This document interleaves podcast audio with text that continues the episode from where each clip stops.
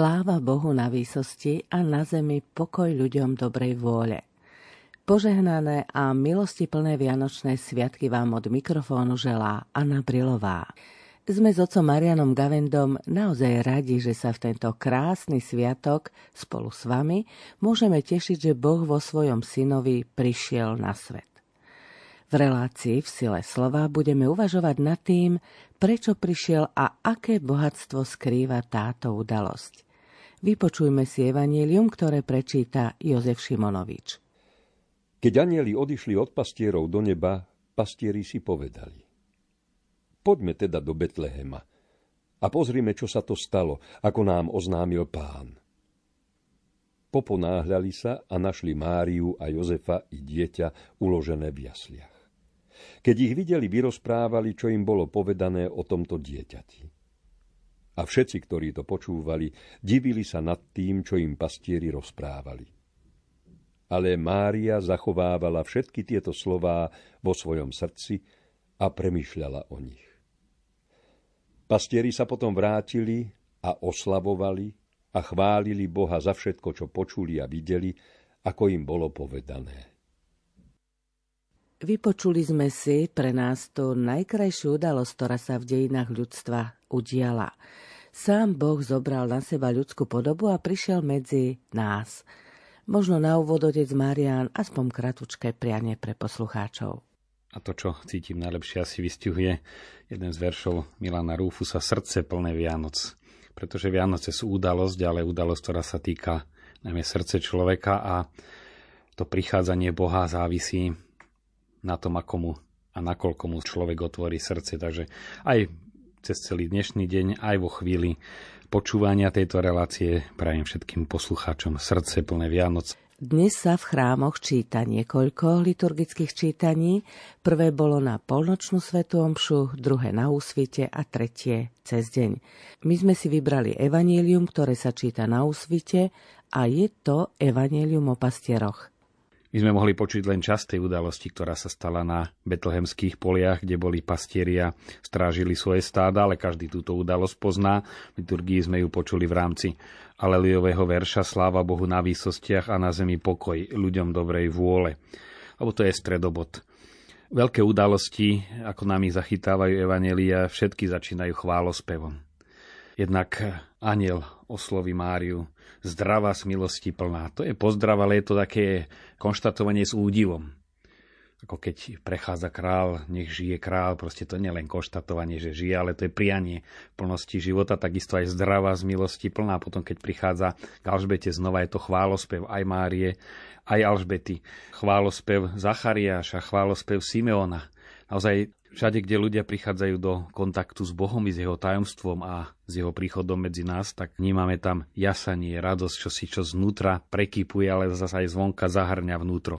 Znova je dôležité pripomenúť, že udalosť narodenia pána, e, ktorú si liturgicky pripomíname a zároveň oslavujeme, ďakujeme Bohu, vzdávame mu chválu, žasneme nad tým veľkým tajomstvom, ktoré sa stalo v tej historickej chvíli, keď sa Ježiš narodil Zároveň cez tohoročné Vianoce sprítomňujeme túto udalosť, pretože pri každej omši on prichádza, rodí sa medzi nami, pri každom čítaní Božieho slova prichádza, pri každom stretnutí s človekom, ktorý niečo potrebuje, on prichádza, takže tu sa tieto roviny prelínajú.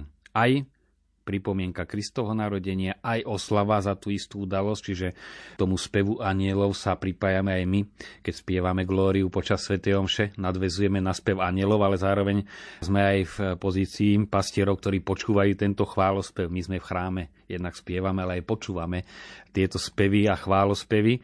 No a naplnení nimi by sme e, mali poznačovať tieto dni a ozaj predlžiť túto udalosť medzi ľudí, s ktorými sa stretáme. Narodenie Boha je obrovské tajomstvo a keďže ho nechápeme, možno aj to prežívanie nie je vždy adekvátne tejto udalosti. Človek žasne nad tajomstvom len vtedy, keď sa do neho začne ponárať. Nemôžeme žasnúť, až keď ho pochopíme, lebo to by sme nežasli, to by sme si len lámali hlavu, lebo podstata tajomstva je, že je nepochopiteľné. Pri tajomstve naozaj človek môže iba žasnúť, to je primeraný postoj k tomu, čo je tajomné. Zároveň, a to už je výrok Leva Veľkého, ktorý hovorí, že nielen my s Kristom sme zomreli, ako hovorí svätý Pavol, a s Kristom budeme aj žiť, teda keď sme už s ním živým spojení, tak sa nás smrť už v tom najhlbšom slova zmysle netýka. Je to len skončenie činnosti nášho ľudského organizmu, ale smrť pre toho, kto je spojený s Kristom, už neexistuje. Samozrejme, tá smrť, do ktorej sa človek ponára bez spojenia s Kristom do tej prázdnoty, nikto nezanikne pri smrti, ale predsa len je toto ponorenie sa do tmy, kým s Kristom už teraz aj zomierame, aj vstávame, aj žijeme. No ale svätý Lev Veľký pripomína, že Kristom sa aj rodíme. Deti cirkvi sa rodia už pri Kristovom narodení. Čiže e, oslava Ježišovo narodenia, alebo aj ten fakt, že Ježiš sa narodil, tam už bolo zahrnuté aj naše narodenie v krste. E, v tomto zmysle Vianoce sa týkajú aj našich narodenín lebo tým, že prišiel Kristus na svet, stal sa človekom a človeku umožnil spojiť sa s Bohom a to sa deje v krste, tak vlastne jeho príchodom sa rodíme aj my, rodí sa církev už jeho príchodom. A tak ako to pripomína Fulton Sheen, a tú paralelu už medzi jaslami, ktoré sú z dreva a majú podobu kríža a krížom, na ktorom Ježiš zomrel, je tu hlboká súvislosť a nie len nejaká podoba, ale Ježiš už sa rodí v chudobe, už prichádza, aby trpel. Ale to pokračuje veľmi rýchlo. Herodes, Egypt a tak ďalej. Ako hovorí ten istý Fulton Sheen, väčšinou sa rodíme na to, aby sme žili, to je zmysel narodenia, ale Ježiš Kristus bol jediný, ktorého zmysel narodenia bolo, že prišiel na svet zomrieť. Cieľ jeho života bola smrť, aby sme, ďaká jeho smrti, my mali život. My sme hovorili o chválospeve. Čo sa skrýva za týmto chválospevom a aký je to chválospev? Je to oslávny chválospev, to nie je prianie keď niekomu povieme prajem ti dobré zdravie, tak to je prianie, že mu, alebo prajem ti veľa šťastia. Ale keď na niekým zvoláme, ty si šťastný človek, tebe sa to podarilo, čiže my plní radosti jasáme nad tým, že ten človek je šťastný, niečo sa mu podarilo dosiahnuť. Čiže v tomto zmysle ten chválospev je konštatovanie skutočnosti, je to osláva Boha. Sláva Bohu na výsostiach a nie buď sláva, ale už je, už je to tu teraz. No a potom práve tá sláva Božia sa uskutočne. Boh je oslavený tým, že sa rodí jeho syn. Tým zvolaním na slávu, doxa, chvála je nielen stav, v ktorom Boh žije, v tom nekonečnom šťastí, ale ktorý sa prejavuje na vonok a to už stvorením. Žalmy hovoria, že nebesia rozprávajú o sláve Boha a všetko, čo existuje. To už je ten neustály chválospev, ktorý vzdáva všetko jestujúce. Čiže to je sláva, ktorá prichádza už vďaka stvoreniu. No a potom je to pokoj, milosť. O aký pokoj tu ide? Skúsme sa zamyslieť, aký je to pokoj, ktorý priniesol na zem Kristus.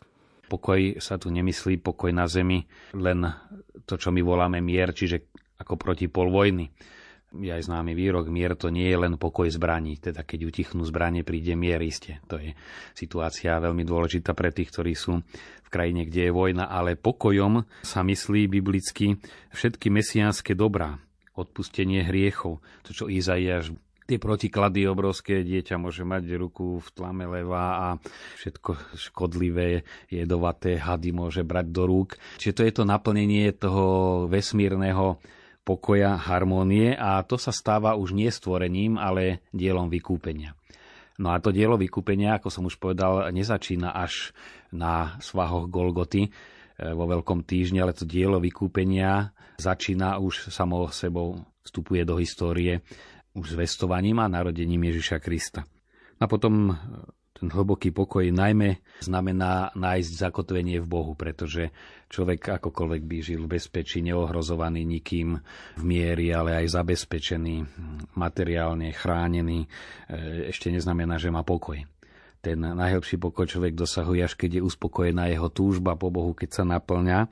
No a vlastne toto je ten najväčší dar pokoja, ktorý prináša Ježiš na tento svet Svetý Pavol hovorí, ospravedlnení zviery žijeme v pokoji s Bohom. Ďaká tomu odpusteniu hriechov a viere, že Boh nám odpustil, to nás ponára do pokoja, v ktorom žijeme s Bohom. Alebo inde hovorí, že tým pokojom je On sám. On je náš pokoj. Aj zdroj, príčina, ten, ktorý nám pokoj dáva, ale On je tým pokojom, samotný Kristus. Hovoríme o oslavnom verši, s ktorým prišli anieli, Citujem, sláva Bohu na výsostiach, pokoj ľuďom dobrej vôle. O aký pokoj ide, to ste nám vysvetlili, ale je veľmi zaujímavý aj ten záver. Pokoj je prianý ľuďom dobrej vôle.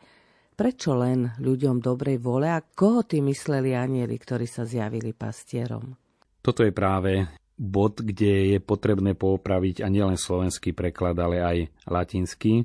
Vieme, že ten text Pax intera hominis bone voluntatis e, pochádza od svätého Hieronima, ktorý preložil sväté písmo do latinčiny a potom z jeho prekladu sa prekladali v stredoveku a neskoršie biblické texty do jednotlivých jazykov, ale už teraz je tzv. neovulgáta, teda to, čo už biblické vedy jasne posunuli ďalej a Hieronym to nemohol vedieť, tak už je to upresnené. Aj v tomto prípade ten posun nastal, najmä štúdiom kumránskych zvitkov, ktoré sa našli až po druhej svetovej vojne v Kumráne. Tam sa práve títo kumránsky mnísi považovali za tých, ku ktorým Boh prejavuje svoju dobrotivosť. To isté slovíčko, eudokia, teda tá dobrá vôľa, to nie je vlastnosť tých, na ktorých sa Boh obracia, ale to vlastnosť Boha, ktorý sa s touto dobrotou na ľudí obracia. Hovorí už samotný Lukáš v ďalšom verši, že je to radosť určená všetkým ľuďom. Tak už tu máme odpoveď aj na diskusie, ktoré už sú teraz skončené. Je to, je to jasne uzavreté, ale predsa len prebiehali, komu je určené to posolstvo, že naozaj aj podľa samotného textu, aj toho, čo povedali anieli, je určené všetkým ľuďom. A všetci ľudia, vieme, že aj ten najlepší má aj kúsok dobrej vôle, aj kúsok zlej vôle, v každom sa to bije, ale všetci potrebujeme, aby Boh nás zahrňal svojou dobrotou a On nás aj zahrňa. Takisto, keď 8 dní neskoršie Mária a Jozef prinesú Ježiša do chrámu a stretne ich tam Simeon, tak povie, že je spása pripravená pred tvárou všetkých národov. Teda nielen izraelského národa, nielen tých, čo sa považujú za synov svetla, ale pre všetkých. A potom svätý Pavol hovorí, že Boh chce, aby všetci ľudia boli spasení. A, takže Boh vo svojej dobrote naozaj sa obracia na všetkých. Pán Ježiš sám to potom zdôraznil, keď povedal, Boh dáva slnko svietiť na dobrých aj zlých, aj svoj dažď padať na dobrých aj zlých, že Boh nemôže eh, jedným dávať dobre, druhým zle, lebo to zlé nemá z čoho dávať. Bohu je nemožné ani trocha zla, takisto ako v ohni nie je možná prítomnosť vody, lebo to, to celé rozpustí, takže Boh je len dobrota. Ja vám do toho vstúpim, otec Marian. Ako hovoríte, to platí, Boh je len dobrota, ale prečo sa potom v starom zákone často hovorí, že Boh sa hnevá? Keď je Boh dobrý, môže sa hnevať? Sa ma to nedávna jedna pani spýtala, že či si myslím, že Boh sa na ňu veľmi hnevá. No tak som je to aj vysvetlil, že Boh sa hnevať nemôže lebo hnev v tom zmysle niečo zlé, že naozaj som na niekoho nahnevaný, ale treba aj dodať, že je to skôr naše ľudské vyjadrenie toho, čo zažívajú najmä rodičia, ktorí majú radi svoje deti, ale tiež ich naplní hnev, tak ako dieťa spraví niečo podarené, tak sa zasmejú, alebo sa tešia, keď sa pekne hrá, alebo keď sa mu darí, tak zase keď robí niečo zlé to dieťa, tak, ale to nie je hnev nenávistný, to je, to je taká zarmútenosť, alebo strach, alebo obava, aby či už to dieťa si neuškodilo, alebo aby ho dobre vychovávali, usmerňovali, aby ho chránili pred zlom, tak v tomto zmysle Boh v svojej dobrote dokáže dopustiť, rešpektujúc našu slobodu, aj to, že vďaka našej ľudskej slobode a nie vždy len našej osobnej slobode, je tu aj zlo vo svete, sú tu aj prírodné zákony, ktoré sú same o sebe dobre, lebo keby nebol zákon príťažlivosti, tak by sme si nevedeli predstaviť pohyb po našej planéte, no ale že ten zákon príťažlivosti spôsobí, že niekedy niečo mi môže spadnúť na hlavu. To už je nie e, prejav Božieho hnevu a nahnevanosti, ale to je súhra všetkých týchto príčin. Ale je dôležité si uvedomiť, že Boh nám chce len dobre. Aj keď Boh nezasiahne a rešpektuje, keď si človek vyberie zlo, samozrejme nie len sám pre seba. To je práve to obrovské tajomstvo slobody, že jeden človek môže sa rozhodnúť a spôsobiť veľké zlo množstvu ľudí bez toho, že oni by sa preto rozhodli. Naopak, oni tým zlom trpia. Zoberme si len tie veľké totality v minulom storočí, ale aj teraz, koľko zla sa pácha a jednotlivec len preto, že chce mať nejaké výhody alebo e, zarobiť, zoberme farmaceutický priemysel, koľko zla sa pácha len preto, že niekto sa chce mať dobré a nerešpektuje nejaké zákonitosti etické a pravidla života. La,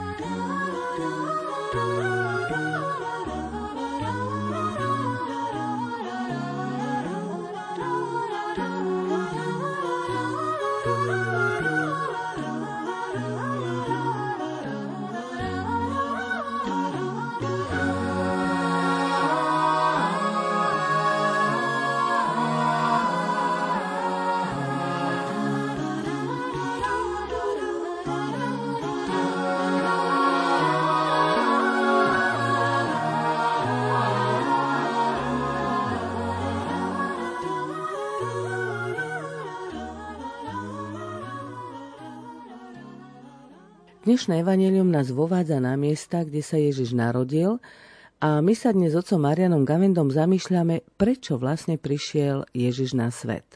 Všetky tie dôsledky hriechu, ktoré sú či už našej prírodzenosti, alebo ktoré sa nahromadili v zlobe jednotlivých ľudí, ktoré sa premietli aj do našej e, dedičnosti. Či už tvrdé podmienky, v ktorých predkovia žili. Nemusí to byť vždy ich nejaký zlý život, ale tvrdé okolnosti, alebo to, že sa im nedostalo výchovy. Všeli, čo pôsobí niekedy traumu, ktorú zažili a ono sa to všetko prenáša. No a Ježiš prichádza, aby toto všetko odstránil tým, že to zoberie na seba. A to je tajomstvo narodenia v širokom kontexte, lebo my to vidíme len to pekné dieťa, tú radosť samozrejme a je to treba, lebo je to radosná udalosť, ale pretože sa nás takto bezprostredne týka, že toto dieťa prichádza na svet, aby sme my mali život. Preto Ježiš, môžeme povedať, sa rodí z Božej dobroty. Ježiš prichádza z Božej dobroty, to ste povedali, otec Marian, ale skúsme si to rozmeniť na drobné. Prichádza preto, že nás má rád, alebo preto, že nás chce zbaviť hriechu? No toto je vlastne pomenovaná jedna veľká téma, ktorú už nevnímame ako veľkú tému, ale rezonovala veľmi v stredoveku. Hľadanie odpovede na tú známú otázku Cur Deus homo, prečo sa Boh stal človekom. Na to bola jedna línia veľmi vyhrotená, ktorá sa odvolávala na svätého Tomáša, mystická línia, ktorá zdôrazňovala, že prišiel, aby odčinil náš hriech, aby tie dôsledky hriechu zobral na seba. Ale zas línia od Dunsa Scotta, ktorá hovorí, to by bolo veľmi obmedzujúce, aby Boh sa stával človekom len kvôli hriechu. Vlastne príčina vtelenia Boha by bol hriech človeka. A iste, bol to jeden z dôvodov, ale hovoria, ten dôvod bol oveľa väčší. Boh by sa stal človekom, aj keby Adam nezhrešil. Samozrejme už to kladenie si otázok, čo by bolo, keby nebol zrešil, je úplne zbytočné, ale isté je, že Boh sa od väčšnosti, keď tvoril vesmír, keď tvoril človeka, rozhodol, že človeka tvorí takého, akým raz bude aj jeho syn a to dáva dôstojnosť ľudskej bytosti ako také aj nášmu človečenstvu, že nás Boh stvoril nás ľudí takých, že raz jeho syn bude mať také isté telo, ako my máme. Jednak e, Boh tvorí človeka s tou túžbou nekonečnou po ňom samom. Teda povedané inými slovami, Ježiš neprichádza len preto, aby oslobodil človeka od hriechu a od zatratenia, ale aby ho zbožstvil. A to aj keby Adam nezhrešil, to zbožstvenie potreboval. Adam nebol Boh. A Adam nosil v svojom srdci túžbu po Bohu. Tú nekonečnú túžbu. Akurát, že jeho zlé sklony alebo zatemnený rozumu nebránil vnímať Boha. Máme krásny výraz vo Svetom písme, že sa s Bohom prechádzal v rannom a večernom vánku. Ten ranný a večerný vánok máme aj my, len nie sme disponovaní kráčať tým takým tichým ránom, ako to tie slova napovedajú, a cítiť Boh je tu so mnou bol otvorený pre Boha, ale aj, aj Adam potreboval Boha a jeho najhlbšie túžby mohli nájsť naplnenie len v spojení s Bohom a človek sa môže spojiť s Bohom len ak Boh sa stane človekom. A to je dôvod, Ježišovho príchodu na svet, zbožstvenie človeka, ku ktorej sa hlásia už svätý Irene Jatanás, Gregor Naziansky a ďalej potom aj v súčasnosti hlavne mysliteľia, či už teológovia alebo filozofi kresťanského východu, Solovio, Bulgakov a ďalší, ktorí práve hovoria o tom bohočlovečenstve a táto myšlienka sa veľmi ujíma v súčasnosti, nielen medzi teológmi, ale má čo povedať. Aj mladí v nej objavujú obrovskú iskru toho zbožstvenia človeka ten taký obraz, že teda my sme Boha nahnevali hriechom a teraz musia jeho syn to prísť za nás odčiniť, je veľmi polučtený a v Svetom písme ho nenachádzame.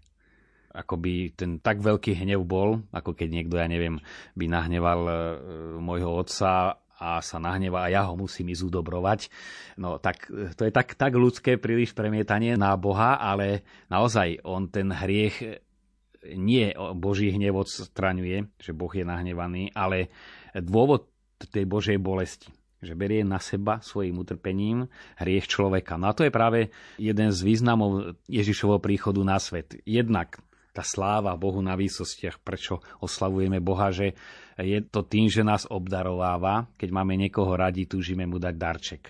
Vidím to na púti, že ľudia veľmi túžia svojim blízkym niečo kúpiť možno len drobnosť, ale to tak dať najavo, myslím na teba, chcem ťa obdarovať. E, tu sa mi stala taká pekná epizódka a bolo to práve tesne pred Vianocami. aj to veľa vrávne, som stretol jednu známu, ktorej som krstil vnúčku a e, mi hovorí, veď oni sa teraz presťahovali do mesta, bývajú tu nie ďaleko, môžeme ich ísť aj pozrieť. A hovorím, mám čas, aj môžeme. A cesto mi hovorila, že tá vnúčka je v takej fáze, že všetko má rada ako darček. Aj jablčko, ale zabalené trošku, aby to bol darček. No my sme tam prišli, som pozdravil teda rodičov, e, ju, koľko narastla, no a potom zrazu hovorí, že bábčo a darček. A ona sa chcela tak dostať z toho, hovorí, no nemám teraz zo sebou, ale už budú Vianoce za chvíľu a príde Ježiško a on ti prinesie. Ona tam mala tak podarenie, sa pozrela tak na kríž nad dverami, hovorí, tá ako prinesie, keď tam pribity.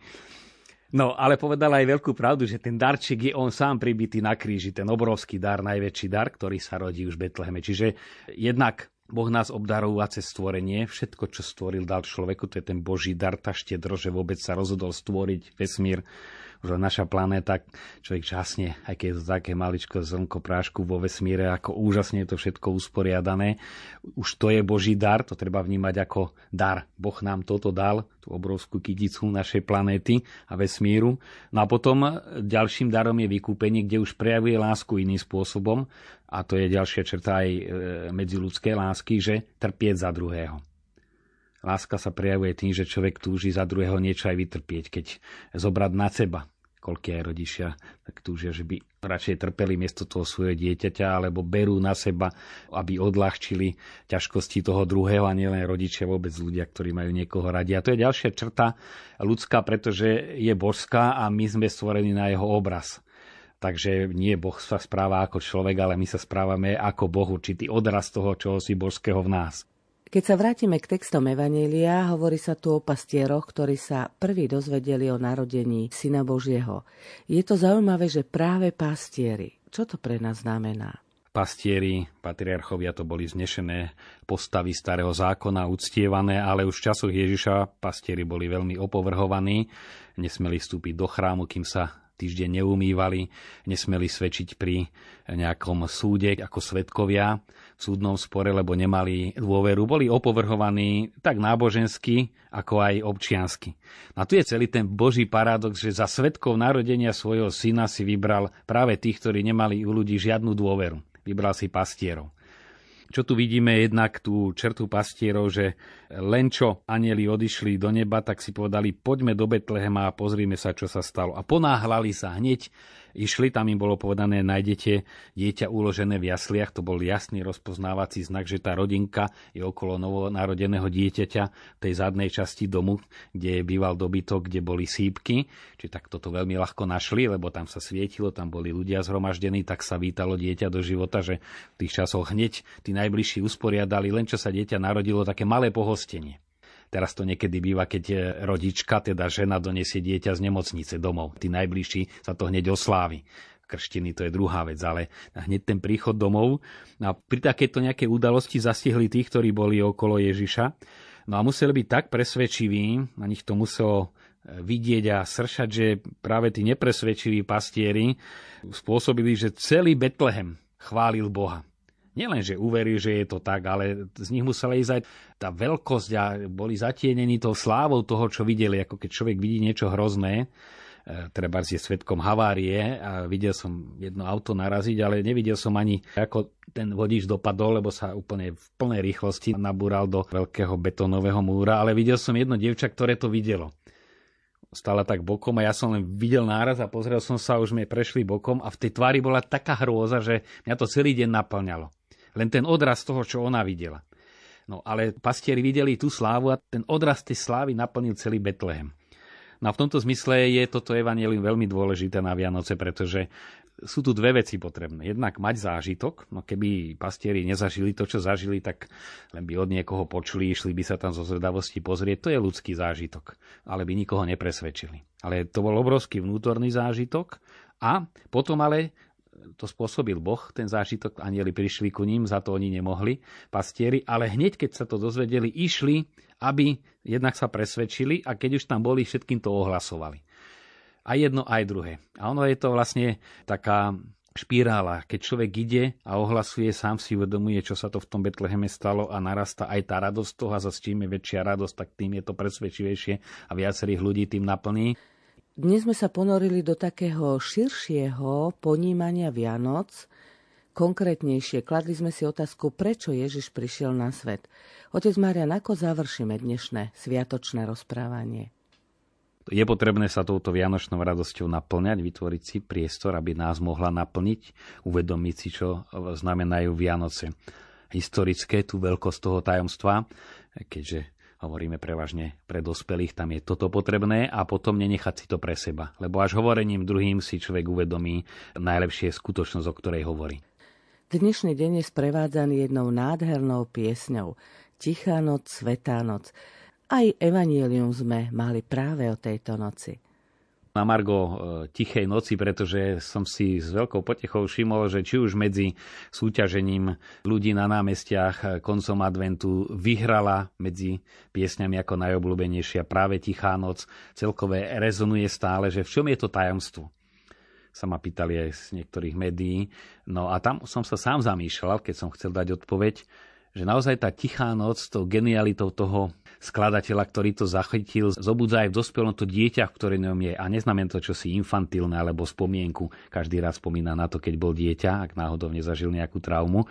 Ale to dieťa, ktoré zároveň je aj dospelé.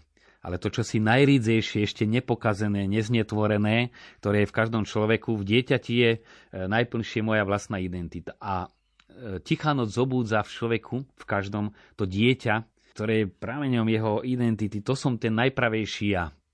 A preto je taká čarovná a preto je taká aktuálna a všetkých oslovuje, lebo má ten náboj, je to naozaj genialita, že dokáže to rozochvieť vnútro a oslavujúc príchod dieťaťa Ježiša zároveň zobudza dieťa v človeku a uvedomiť si v tej chvíli, to je tá moja najhlbšia identita. Tichá noc je spojená s dobrom, spokojom, so šťastím a preto ju treba nechať tak zaznievať, nehovorím, že stále dokola si e, túto pieseň púšťať, ale tak žiť v tej atmosfére tichej noci, teda toho zobudenia dieťaťa vo mne, toho Božieho dieťaťa, Bohom stvoreného, Kristom vykúpeného, uvedomiť si, toto som ten pravý ja už život potom všeli, čo na to naniesol a znetvoril a prekryl, ale je dôležité na Vianoce toto v sebe zobudiť. Milí priatelia, relácia v sile slova, toho Božieho slova sa končí. Milosti plné a požehnané sviatky vám želajú otec Marian Gavenda a Anna Brilová. Tešíme sa na vás o týždeň už v roku 2012.